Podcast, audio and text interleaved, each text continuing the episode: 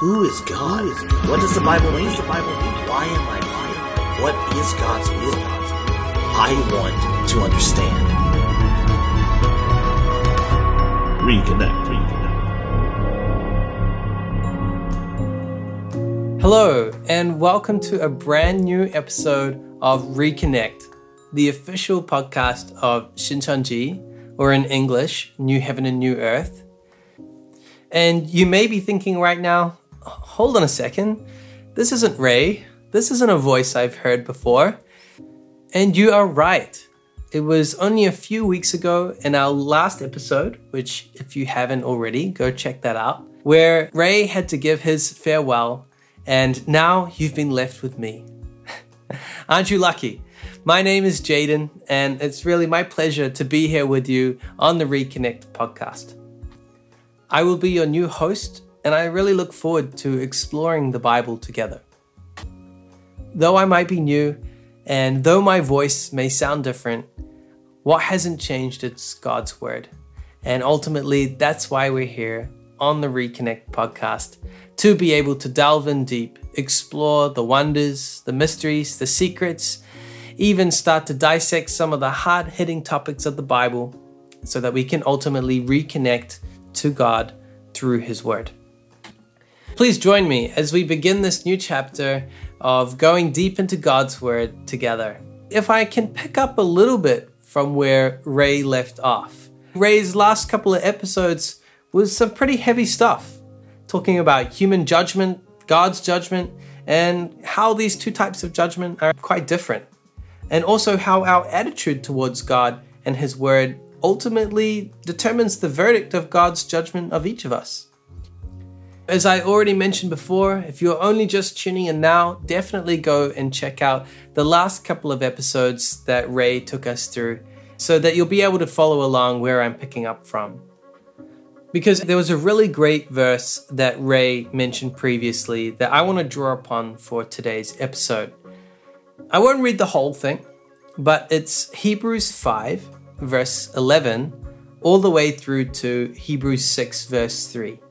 The writer of Hebrews talks about spiritual teachings as if they were different types of food. Basically, he differentiates between milk, teachings for spiritual infants, and solid food, which enables one to distinguish good from evil.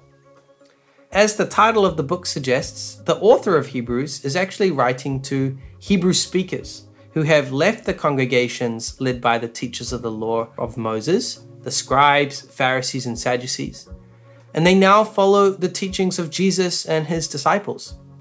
According to this passage, it seems that even among those few who made this transition, there were still many misunderstandings regarding what they actually believed and how they should practice their new faith.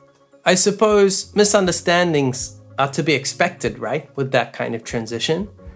And like Ray discussed previously, God is actually ready to forgive any kind of mistake we might make, as long as we're not rejecting His word or choosing to follow man's teachings or man's interpretations rather than the truth itself.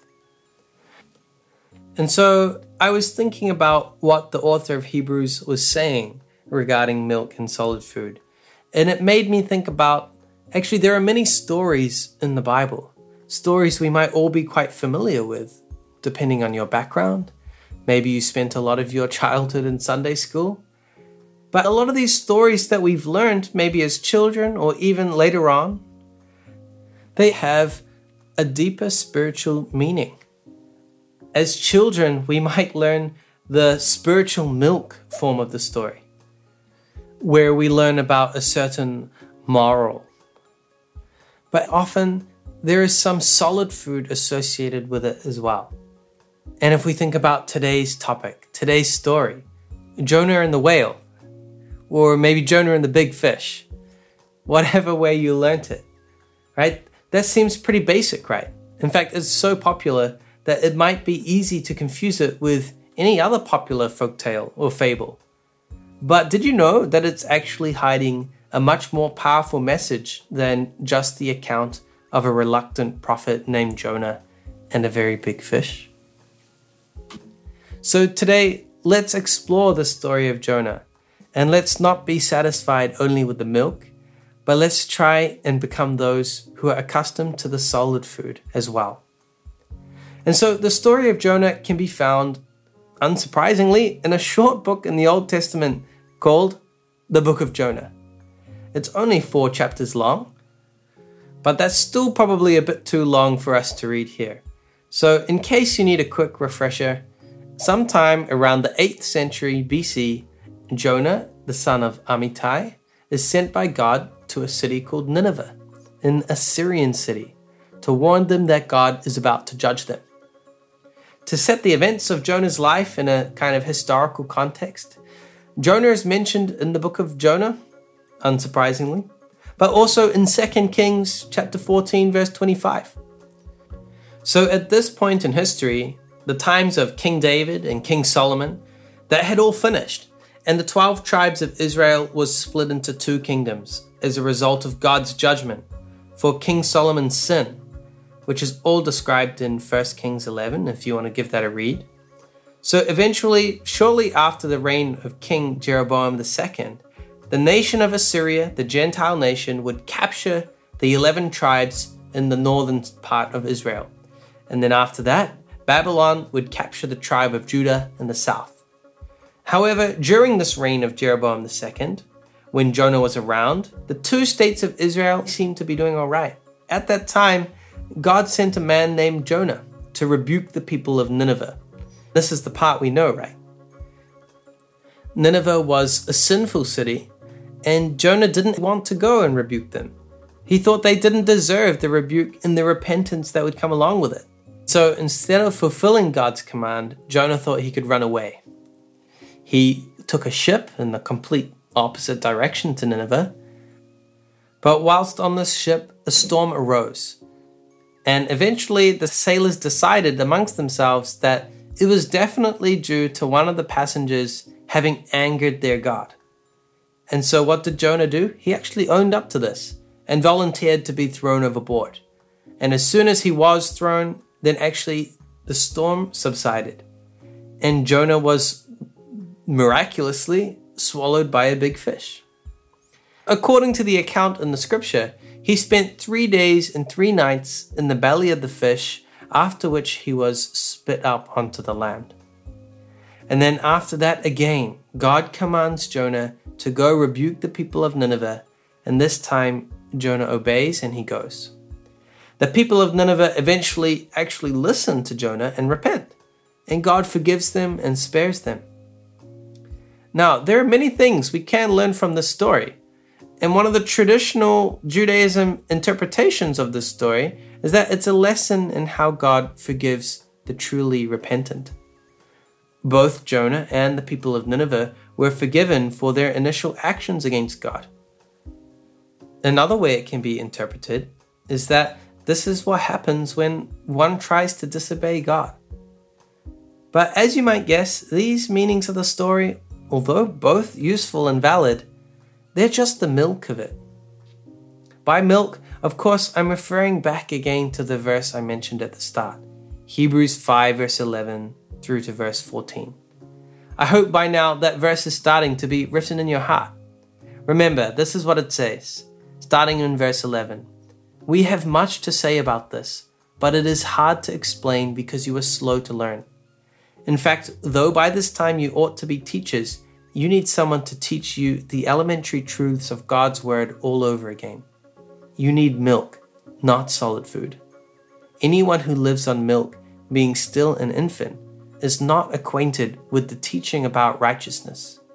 But solid food is for the mature, who by constant use have trained themselves to distinguish good from evil. So, what is this saying? Milk isn't inherently bad, right? It's just that solid food is better for the mature. Even here in this verse, the author of Hebrews is expressing what seems like regret that the people to whom he is ministering seem to have difficulty eating the solid food he is presenting to them. So, then what is the solid food in this story of Jonah? Well, in the New Testament, Jesus has a bit to say about Jonah as well. Now, the people he was speaking to would have been familiar with the traditional Judaic interpretations of the story. God forgives those who repent sincerely.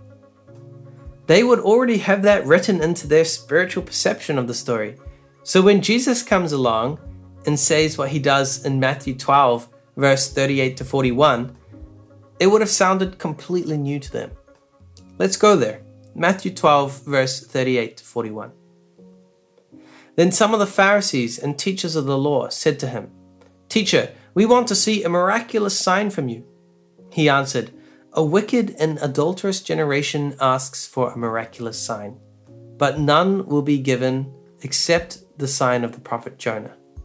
For as Jonah was three days and three nights in the belly of a huge fish, so the Son of Man will be three days and three nights in the heart of the earth the men of Nineveh will stand up at the judgment with this generation and condemn it. For they repented at the preaching of Jonah, and now one greater than Jonah is here. What a fascinating comment by Jesus, right? The sign of Jonah. This must have been pretty confusing. In fact, a bit of a head scratcher for many of the people listening to Jesus at that time. Then he goes on to mention the Son of Man, a title that most of the people would have recognized from their understanding of the writings of Ezekiel and Daniel. Now, it should be noted that in this passage, Jesus is talking to the Pharisees, highly educated, spiritual, and political leaders of Israel at the time. They would have definitely understood the references that Jesus was making sign of Jonah, Son of Man, but it makes you think I wonder if they understood that Jesus was actually referring to himself. The sign of Jonah is referring to Jesus' death and resurrection, something that we know about well. We have a whole celebration for it, Easter time. And it's something that we as Christians we take for granted nowadays.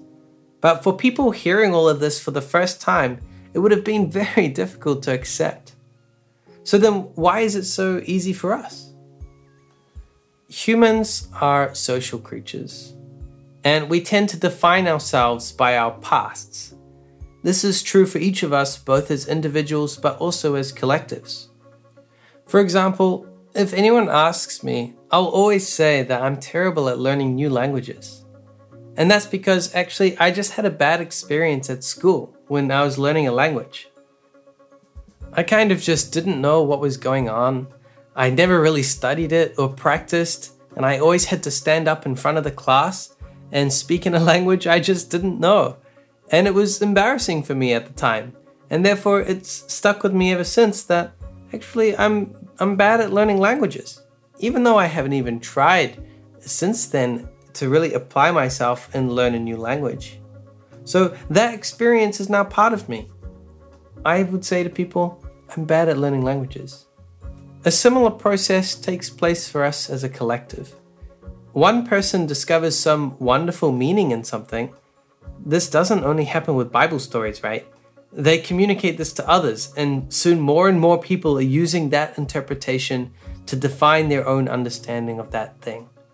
After a while, that meaning becomes encoded in our collective understanding of that thing and it becomes a part of a traditional culture which we accept because everybody around us also acknowledges the value and truth of it. This is why, for the people at the time of Jesus' first coming, it would have been so hard to accept what Jesus was saying. It flew directly in the face of their traditional and culturally accepted understanding of those passages of Scripture. For us, on the other hand, it doesn't. We've inherited the culture of accepting Jesus' words. And so for us, it more seems obvious, if anything. For us, understanding that the sign of Jonah is the fact that Jesus was crucified, remained in the grave for three days, and then rose again and ascended to the right hand of the Father this is just part of our cultural understanding. So we can accept it, no worries. We're able to eat that solid food from that time. And isn't it so much more gratifying than just the story of the prophet Jonah being swallowed by a big fish? But even still, there's more. What is the solid food for one spiritual generation is not the same as the solid food for the next. For example, the Jewish people were so eager to claim that they were the descendants of Abraham, Isaac, and Jacob, children of a lineage that distinguished them from their descendants of Noah, Ham, and Canaan, the generation that came before them who had betrayed their covenant with God. However, when it came down to it, the Pharisees, who were the most eager of all to assert their right to be called the holy people of God, were unable to recognize the fulfillment of their very own scriptures that they studied day and night. In John chapter 5, Jesus himself rebukes them by saying in verse 39 to 40, You diligently study the scriptures because you think that by them you possess eternal life. These are the scriptures that testify about me, yet you refuse to come to me to have life. And here we come to more solid food related to the sign of Jonah. The sign of Jonah refers to Jesus' physical resurrection, but he was offering another kind of resurrection to anybody who listened to him and believed and followed the words he was speaking on behalf of God. While we are there, let's also take a look at John chapter 5, verse 24 to 25. I tell you the truth whoever hears my word and believes him who sent me has eternal life and will not be condemned. He has crossed over from death to life. I tell you the truth a time is coming and has now come when the dead will hear the voice of the Son of God, and those who hear will live. Earlier in this chapter, Jesus goes to great lengths to explain that he is speaking on behalf of God, and that he only says and does what God wants him to say and do. Then, in the verse that we just read, he goes on to say that anyone who hears the words he speaks and believes the one who sent him has crossed from a state of death to a state of life. That is not a physical resurrection, but a spiritual resurrection. Their spirit, the one who has listened to the words of life coming from Jesus, their spirit has received life, gone from a state of death now to a state of life, the very meaning of resurrection but not one of the body, but one of the spirit. In previous episodes, it's been discussed, right? It's been spoken a lot about what happened at the time of Eden. Adam and Eve, created in God's image and likeness, chose to believe the words of the serpent when he told them that if they eat of the fruit that God had forbidden them to eat, or even look at it, that somehow they would become more like God. Obviously, from our perspective now, we can easily understand that that was a lie. But how about to Adam and Eve? Actually, it was quite a tempting idea. And they fell for it. They ate from the tree of the knowledge of good and evil. This was the very tree that God had said that if they ate of it, then they would surely die. But neither Adam nor Eve just suddenly dropped down dead after eating the fruit, right? One bite and then collapse. No, Instead, they were exiled from God's garden, the Garden of Eden, and they were no longer allowed access to the tree of life. So, what is this then? This is actually a separation from God, isn't it? From that time on, not from the time that they died, but from the time when their spirit died by disobeying God's word and eating from the tree of knowledge of good and evil. Since that time, God has been working to reconnect with His creation. When Jesus came and people were listening to His words and believed them, they were once again listening to the words of God. They were reconnecting with the Spirit of their Creator through the Word. That's why in John 6, verse 63, Jesus explains that the words he's preaching to them are giving people the Spirit and giving people life. Let's go there. John 6, verse 63. The Spirit gives life, the flesh counts for nothing. The words I have spoken to you are spirit, and they are life. Although the sign of Jonah refers to Jesus' physical death and resurrection, actually, the real miracle of resurrection here was taking place not just in Jesus, but actually in the hearts of the people who were listening to and believing the words of God spoken through the one God sent. And so then, this sign of Jonah, resurrection. Not just physical resurrection of Jesus, but also the spiritual resurrection of the people's spirits who listen to the words of Jesus. We can accept and appreciate the sign of Jonah as it's presented to us in the Gospels, right? But have we really experienced it in our own lives? Not just hearing it and understanding it, but actually truly experiencing a spiritual resurrection, a revitalization of our own spirit. If Jesus' words were given to allow us to pass from death to life, that's why Jesus spoke to us, then why do we struggle so much in our lives of faith? Why is it so hard? I, I know I'm I can't be the only one here thinking that man, this is so hard. So then we have to think if you would really like to experience a resurrection in your own spiritual life. And no, we're not just peddling faith healing or prosperity gospel here. I'm talking about a resurrection of your spirit, a reconnection to God and His Word, both His Spirit and life. Then please reach out to us. We would be more than happy to connect you with someone who will be able to show you more. And so this wraps up our episode for today.